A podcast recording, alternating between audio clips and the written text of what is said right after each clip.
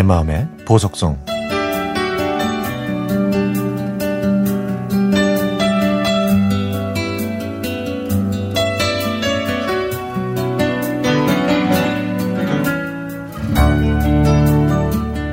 제가 초등학교 다닐 때는요 국군 장병 아저씨께 위문 편지를 썼습니다. 반 전체가 편지를 써도 답장을 받는 학생은 거의 없었는데요. 저는 운 좋게 답장을 받았습니다. 백령도에서 복무하고 있는 해병대 하사 아저씨였죠. 아저씨와 저는 몇 번의 편지를 주고받으면서 오빠 동생 하면서 가까워졌는데요. 시간이 지나서 아저씨는 제대를 앞두고 있다는 소식을 마지막으로 연락이 끊어졌습니다.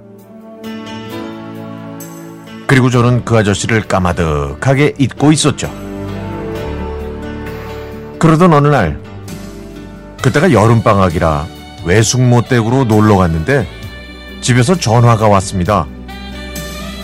어떤 군인 아저씨가 제가 사는 집으로 찾아왔다면서요. 저는 깜짝 놀라서 부랴부랴 집으로 갔죠. 그랬더니 한쪽 겨드랑이에는 군 생활을 하면서 틈틈이 만들었다는 멋진 군함 모형을 끼고 있었고요.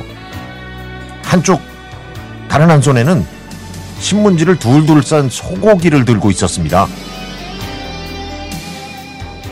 군기가 바짝 들고 새까만 얼굴에 날카로운 해병대 특유의 팔각 모자를 쓰고 왼쪽 가슴에는 빨간색 명찰을 단 해병대 하사 아저씨. 그 늠름한 아저씨 입에서 처음 나온 목소리와 억양은 가는 음색의 경상도 사투리였습니다. 자야, 잘 썼나? 에? 내다. 내 오늘 제대하고 바로 일로 왔대. 어머니 아버지, 오늘 여기서 하루 신세 지고 가겠습니다.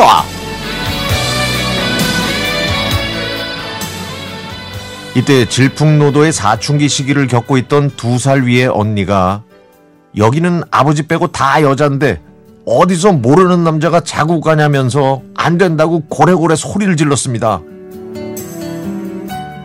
그래도 부모님께서는 멀리서 왔는데 자고 가라고 하셨고 주눅든 아저씨는 언니의 눈치를 보면서 저희 집에서 하루만 머무르기로 했죠.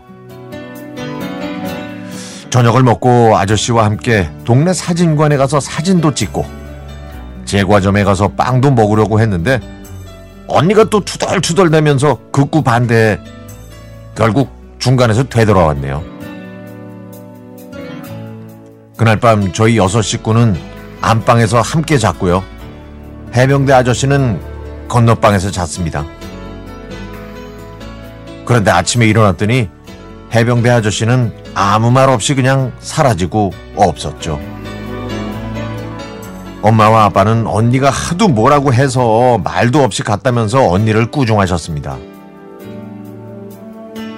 저는 아저씨한테 미안하다는 편지를 쓰려고 그동안 주고받았던 편지를 찾아봤지만 부모님한테 심하게 야단맞은 언니가 그 편지들을 모두 찢어버렸고 아저씨가 가져온 군함 모형도 버렸다고 했죠.